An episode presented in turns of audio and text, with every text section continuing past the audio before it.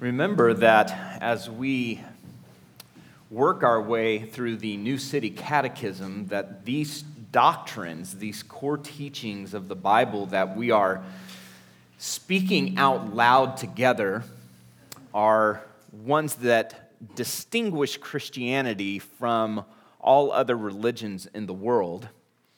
The one that we recited this morning was the doctrine of the Trinity, of course, which sets us apart from even religions that are similar to Christianity, that God is three in one, that he is a triune God. I say that because as we work through something like this catechism, please don't see it as something that's just rote and mechanical. It is meant to engage your heart and your mind as you think on those truths and as you take them in, okay? Take them into your own heart and into your own thinking, all right? If you are guests with us this morning, welcome, especially to you. We are studying the book of Romans, and we are in Romans chapter 3 this morning. So if you would, take your Bibles and go to Romans chapter 3. We believe that all of the Bible is God's word. We believe that all of the Bible is revelation, divine revelation for us. We believe that all of the Bible is inerrant, and we believe it is all infallible. 2 Timothy 3:16 says that all Scripture is breathed out by God and profitable for teaching, for reproof, for correction, and for training in righteousness. All Scripture is breathed out by God. It is the Scriptures that are inspired, the Scriptures themselves.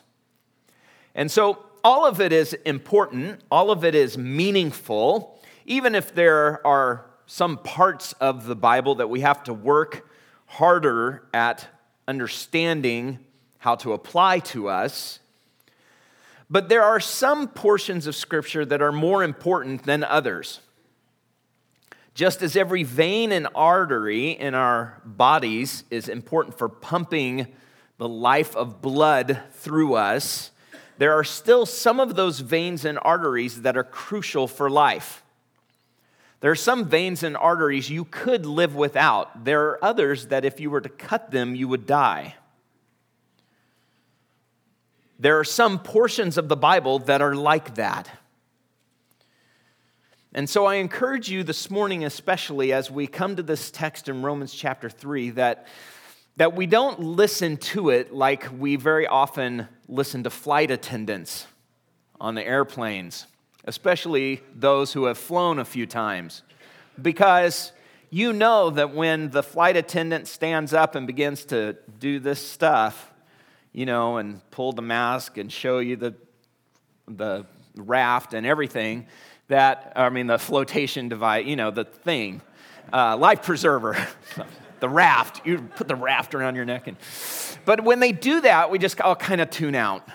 Most of us, I know I do, I have to work if I'm going to pay attention to that and be reminded that I could die on this airplane ride. But otherwise, we tune out because we've seen it. If you've flown very often, you've seen it 100 times. Especially for you who have grown up in the church, who have been believers for a long time, these verses will be very familiar to you. Do not tune out. Because as we return to the book of Romans today, we come to one of these vital portions. This is one of those arteries that you could not live without. In fact, you could argue that these verses are the most important verses in the whole Bible. Martin Luther, the German reformer, not the civil rights leader, Martin Luther, the German reformer, called these verses the chief point and the very central place of the Bible. The chief point and the very central place of the Bible. So if you would, look at Romans chapter 3, beginning in verse 21. But now the righteousness of God has been manifested apart from the law, although the law and the prophets bear witness to it. The righteousness of God through faith in Jesus Christ for all who believe. For there is no distinction, for all have sinned and fall short of the glory of God, and are justified by his grace as a gift through the redemption that is in Christ Jesus, whom God put forward as a propitiation by his blood to be received by faith. This was to show God's righteousness, because in his divine forbearance he had passed over former sins. It was to show his righteousness at the present time, so that he might be just and the justifier of the one who has faith in Jesus. And so, Lord, we come before you and ask that you would give us light now to grasp these most vital works, and that you would make our hearts open to receive the word and to act upon it. In your name we ask this. Amen. Now let's remember how Paul has arrived at Romans 3, verse 21. Chapter 1, verses 16 and 17, he declares the theme, his center thought for this letter. For I am not ashamed of the gospel, for it is the power of God for salvation to everyone who believes, to the Jew first and also to the Greek. For in the gospel, the righteousness of God is revealed from faith for faith, as it is written, the righteous shall live by faith. He then goes on to explain why we need the salvation that the gospel brings. It is because the wrath of God is being revealed from heaven. And he shows how the entire human race has rebelled against God and is enslaved to sin and enslaved to the guilt that sin has brought.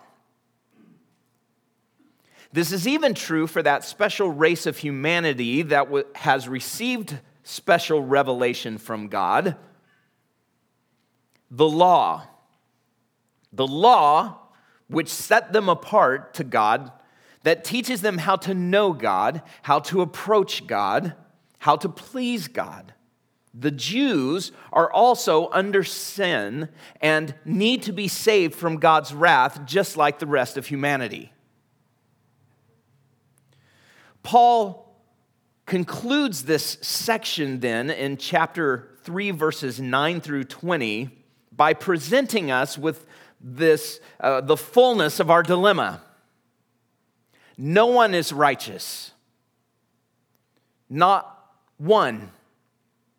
No one understands. No one seeks for God. All have turned aside. No one does good, not even one. Just in case anyone would say, except me or except us. Paul says, no, nobody. And it is under these charges that every mouth is stopped and the whole world is accountable to God. The whole human race and every individual member of this race stands in God's courtroom before him, guilty as charged and sentenced by his wrath. What do we do? What's the answer? Paul has not presented us with this tragedy only to leave us. You may not have woken up this morning thinking, am I right with God? Or how can I make sure that I'm right with God? But you should have. Because there is no other question as important as this one. There is no other pursuit in life that is as important as this one. Not even matters of life and death are more important.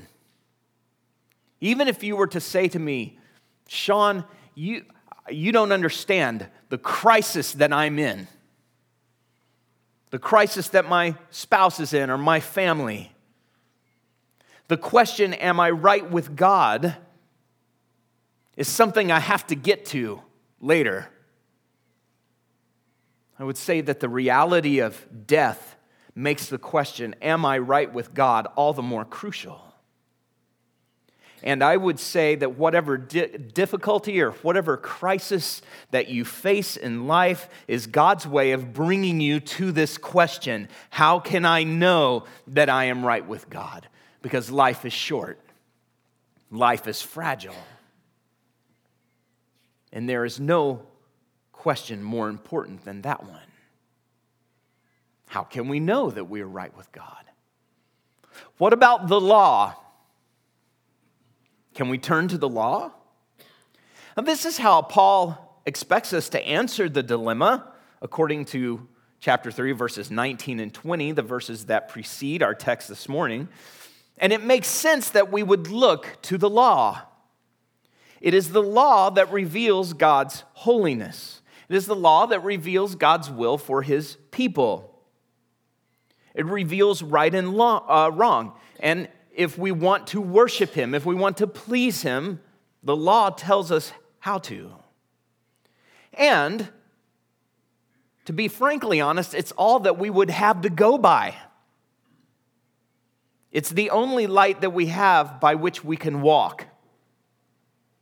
So turning to the law and figuring out how to establish a right relationship with God, to gain a right standing before God, makes sense for Gentiles as well as Jews. But chapter 3, verses 19 and 20 make it clear that the law is a dead-end street for anyone who is after righteousness. Now we know that whatever the law says, it speaks to those who are under the law, so that every mouth may be stopped and the whole world may be held accountable to God. For by works of the law, no human being will be justified in his sight, since through the law comes knowledge of sin. There you go. The law only informs us of our sin and our guilt and convicts us of them. It can't provide righteousness. The law cannot justify you before God, and you cannot justify yourself before God by keeping the law, nor can I. No human being will be justified in his sight. Romans chapter 3, verses 21 through 26 provide the answer to our crisis, even if it's a crisis that not all of us acknowledge that we're in. And it does this by explaining that there is a righteousness from God. There is a righteousness from God. When Paul says here, the righteousness of God in verse 21 and again in verse 22, he means a righteousness that comes from God. This is a righteousness which God gives, that God provides. Here is the answer. God himself, the judge himself, provides the very righteousness we need to stand justified before him. So it is righteousness from God for us. Romans 3, 21 through 26 shows that God's righteousness for us first is revealed in the gospel. It is revealed in the gospel. Verse 21, but now the righteousness of God has been manifested apart from the law. So in the past, the law was all anybody had, most immediately the Jewish people, and directly the rest of humanity. But now, in time, in the flow of history, as part of an unfolding plan, God has manifested his righteousness. This word manifested means he has made it visible. He has made this righteousness knowable. What this really means is that God has now offered his righteousness. By making it known, he makes it available. He has made a way to be made right with him. So the righteousness of God is the righteousness from God. And so when Paul says, but now, he means that this is a new age has dawned. A new era of salvation has begun because God has intervened in human history and made his righteousness known and available. And he has now done so apart from the law. So the law here then is not presented as just something to be done, something to be performed, a series of boxes to be checked off. But the law is what creates a relationship between a person and God. How you could know him, how you could approach him, how you could seek him. Before, the law was the only illumination for the human race. It was given to a certain nation, a people group, but it was the only illumination for the entire human race. And the law revealed that we are under the power of sin, that we are justly condemned, that we are destined for God's wrath. That's what Paul means in verse 20 by it provides a knowledge of sin. That's what comes through the law. Now, somewhere other than the law, God has made his provision of righteousness known. This is why verse 20 says that no human being will be justified in his sight. Through the law comes the knowledge of sin. So the question then becomes, where? Where is the righteousness manifested? Where is it made known? Where is it made available? In the gospel. And here in these verses, Paul doesn't use the word gospel, but he is now elaborating on what he said back in chapter 1, verses 16 and 17. I am not ashamed of the gospel, for in it the righteousness from God is revealed. And what Romans 3, verse 21 makes obvious is that what the gospel reveals is not that God is righteous, though that is true, but that the gospel reveals God's provision of righteousness and his offer of righteousness. But as there is a shift from the law to the gospel then, but now that there is this new age, this new era of salvation, there is also a relationship between the law and the gospel, because the law and the prophets bear witness to it. Now, the law and the prophets here means the whole Old Testament. Paul is talking about what we call the Old Testament, the Hebrew Scriptures. The whole Old Testament Scriptures bear witness to this newly revealed righteousness. They point toward it. They promise it. But more importantly, now that it's here, now that this new era of salvation has come, the Old Testament stands up before the human race and testifies to the truth of the gospel and its power to save according to God's plan from the very beginning. Now, do you remember the courtroom scene from verses 9 through 20? Every human being stands condemned before the judge. We are guilty as charged. The law is the standard of righteousness by which we are all condemned. The law is what exposes us as being rebels, as being sinners. But now, the judge himself produces a righteousness by which each of us can be declared right, by which each of us can be declared not guilty as opposed to guilty. And the Old Testament Scriptures stand up in court as a witness. Paul says they bear witness. They stand up in the court and they agree. They agree. So the very law and prophets by which we are condemned are the very ones that now, instead of contradicting the gospel, arguing against it, stand beside the gospel and with one voice cry, "We confirm the gospel.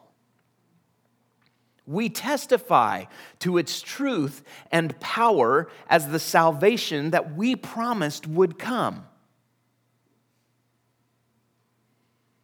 Jesus said this very thing when he said to the disciples in Luke chapter 24, verses 44 and 45, after he had risen from the dead and has now appeared to his disciples, "Everything written about me in the law of Moses and the prophets and the Psalms must be fulfilled." Then he opened their minds to understand the Scriptures. Jesus had to open his disciples' minds to understand the Scriptures because even though they pointed to Christ, even though they pointed to this salvation to come, these truths were veiled. They were hidden in those Scriptures. This explains why even Jesus' disciples who believe in him are confused. They don't understand the newness of what Jesus has brought and what he is teaching because it was hidden in the Old Testament Scriptures. And they need Jesus to open their minds, to illuminate, to help them to see it.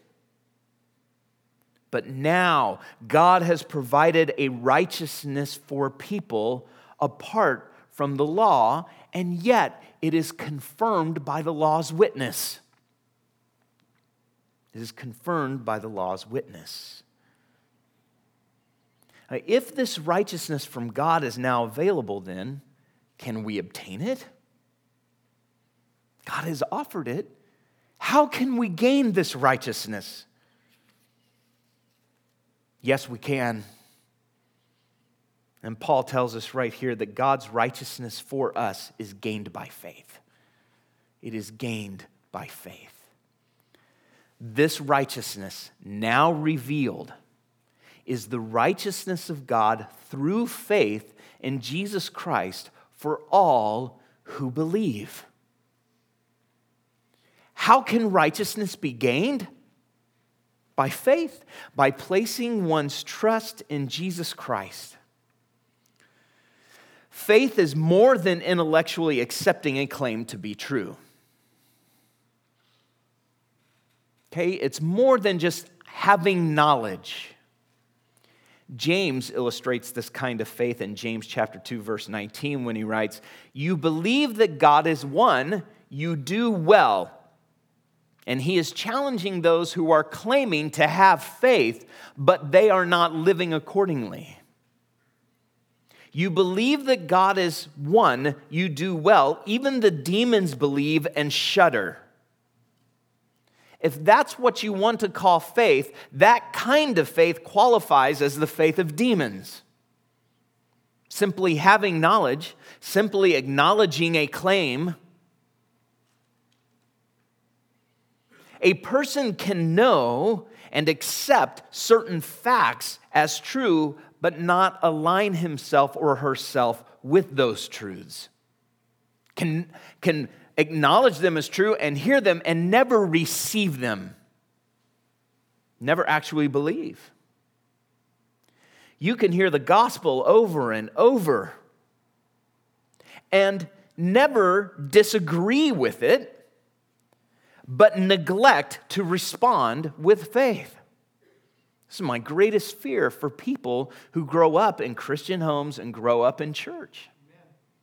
Is that they will hear the gospel over and over and over and hear it so many times and be able to answer every question, but have never responded in faith.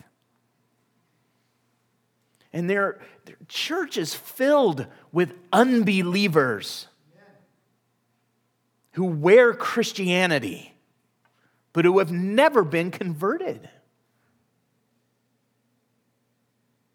Faith is more than intellectually accepting a claim to be true.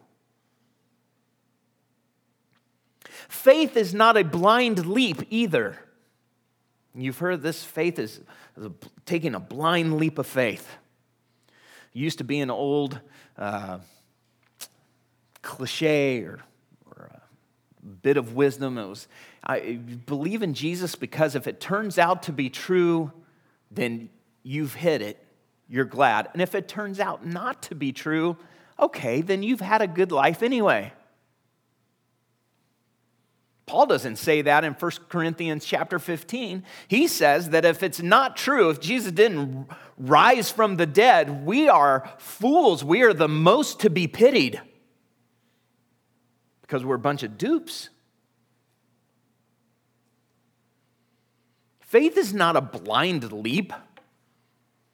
Faith is not acting like something is true because you think it might be true and you're going to take a chance because you're brave.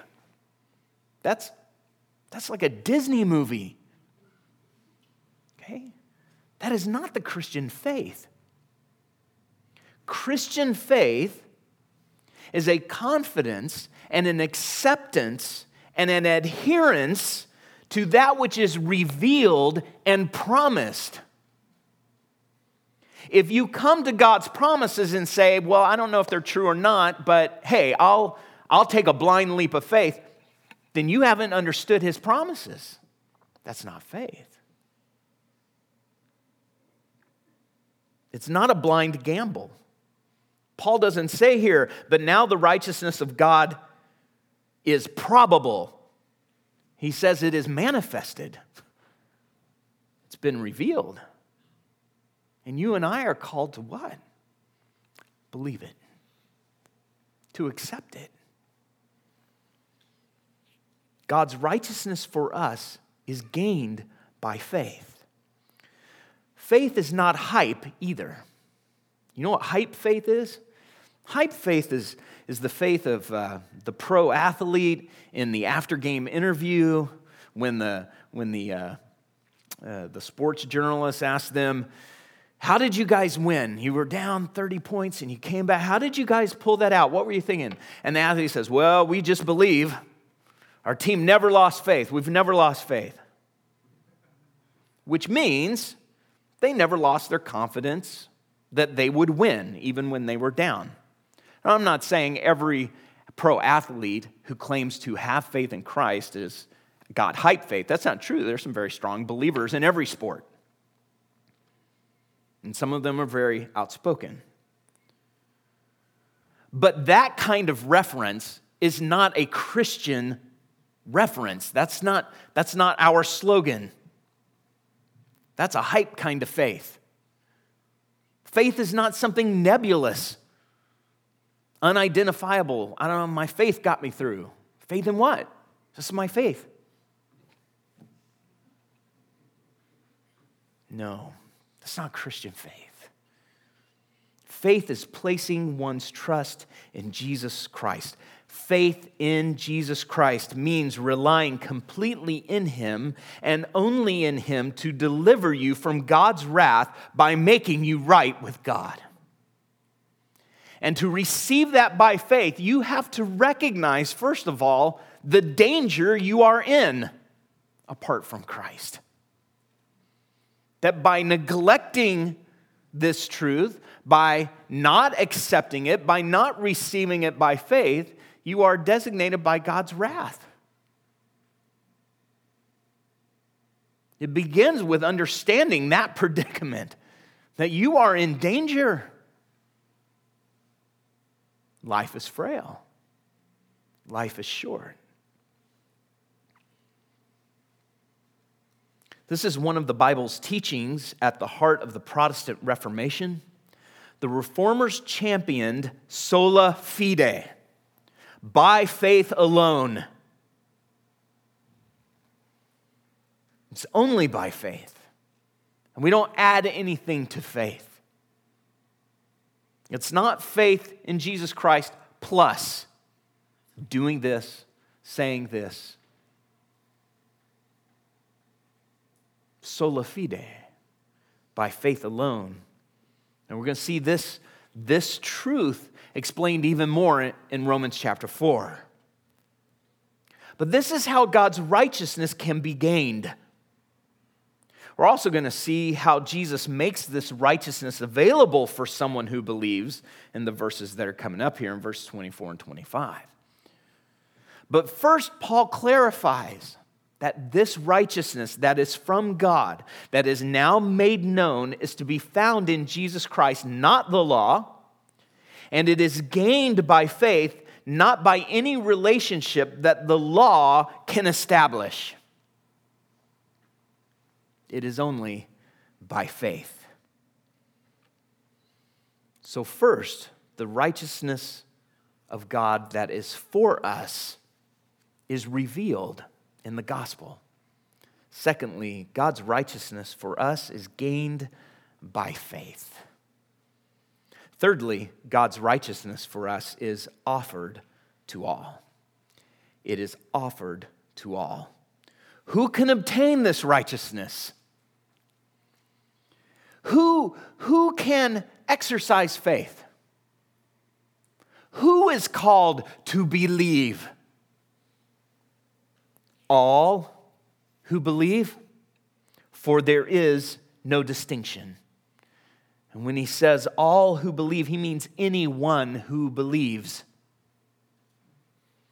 The distinction fresh in Paul's mind, of course, is the distinction between a Jewish person who was under the law, who had received the law, and a Gentile person who is without the law.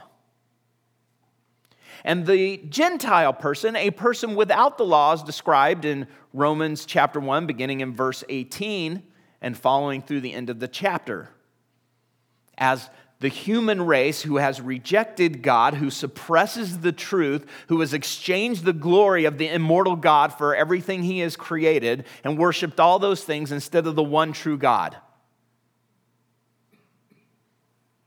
and whom God has then given over. The Jewish person who has received the law is described in the rest of the section, chapter 2, verse 1, all the way to the end of chapter 2, or end of chapter 3, actually, through verse 8. That the Jewish person, even though they have the law, doesn't have some exemption. Paul is just summarizing this fact. There is no distinction. Regardless of whatever lines the law drew, all can gain righteousness by faith. I used an illustration a couple of weeks ago about the relationship of the law to this national people group and the rest of the world. And I said, you guys are divided in sections here. There are 5 seating sections. And I gave the illustration that it would be like everybody's in darkness, and then God illuminates one section, section 2, I think is who I used in the illustration. And God gives them an instruction manual. God explains in the manual how they can know him and be right with him, and escape the coming wrath. And everybody else is in the dark, but they can see that light. But these are the but the instruction manual doesn't actually gain them anything.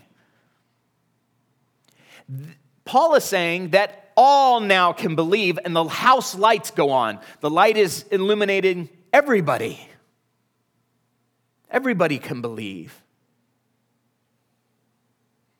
Now again, this is the primary distinction Paul is thinking of, but this is true for any distinction we might want to draw, because we human beings are good at drawing distinctions. Rich, poor, educated, uneducated, man, woman, Democrat, Republican, Western, Eastern, white, black, Asian, Latino, moral, immoral, 1st century, 21st century, there is no distinction.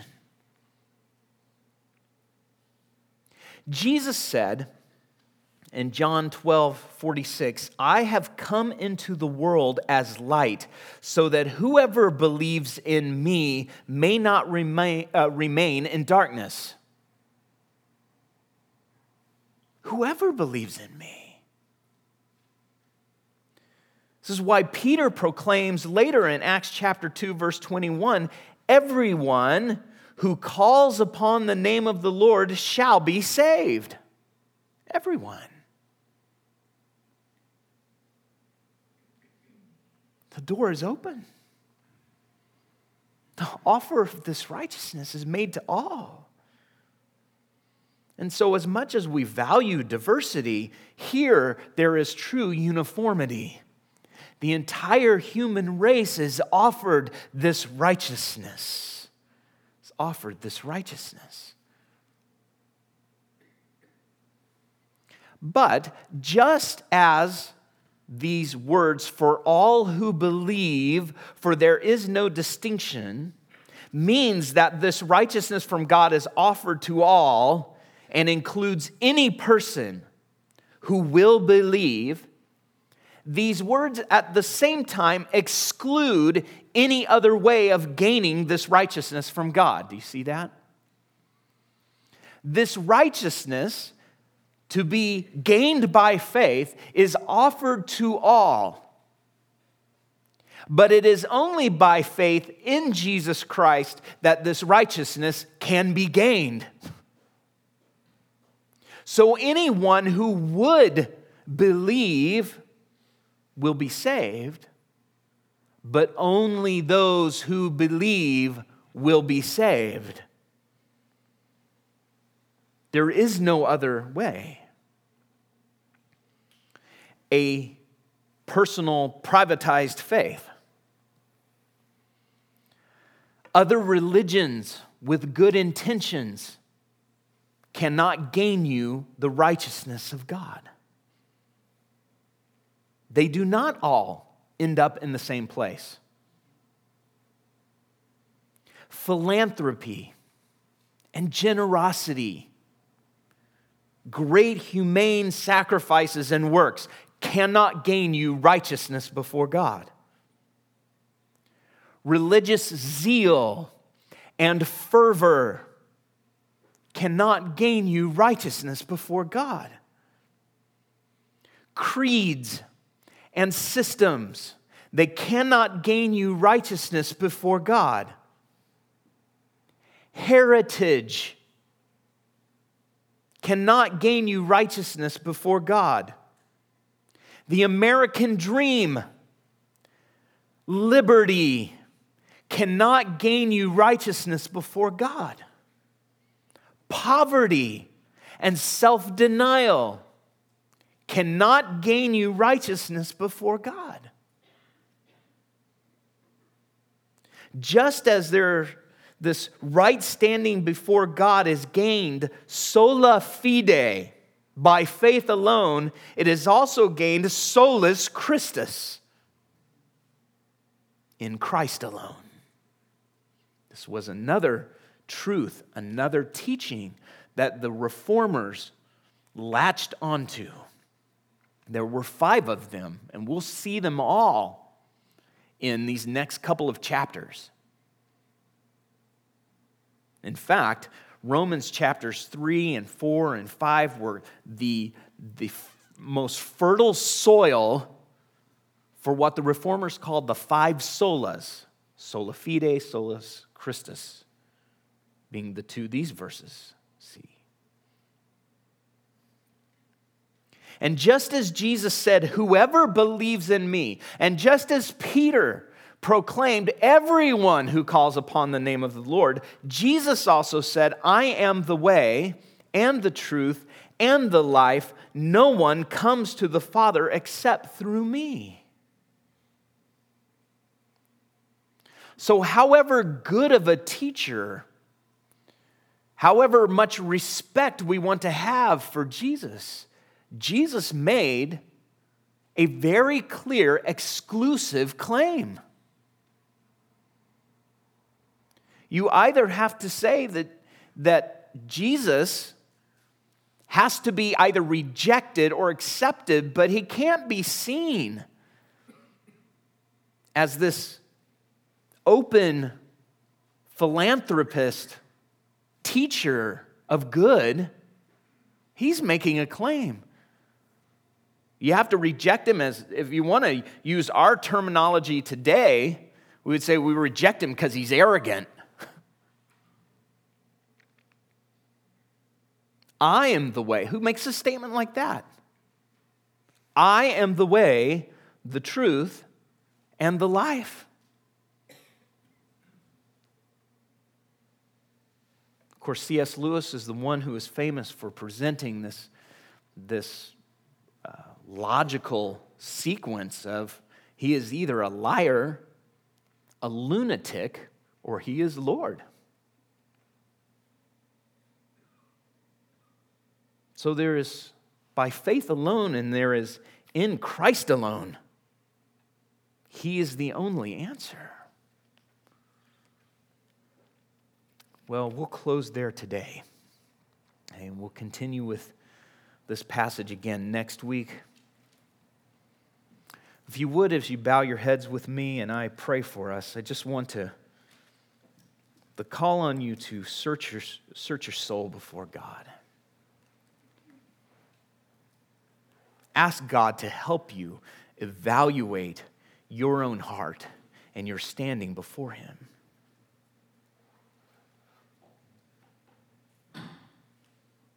These verses really are the heart of the Bible. They are the heart of the Christian faith. They are the great summary of all that God has done for the human race. And what are you clinging to?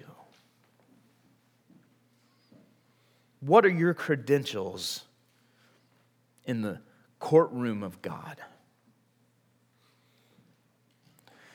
The Scriptures stand forth and bear witness that this righteousness that is revealed in the gospel and that is gained by faith alone, in Christ alone. Would you seek any other way to God than the way God has made? Lord Jesus, we come to you. And I ask that you would help anyone struggling with these truths, that you would open their hearts and minds to seek you and to hear these words and embrace them with faith, and to leave behind any other prop, any other confidence that they would have in anything else, and that they would cling by faith only to you, Lord. And Lord, may many be saved by your words here. And may many be saved in the days and months ahead until you return for us. In your name we ask these things. Amen.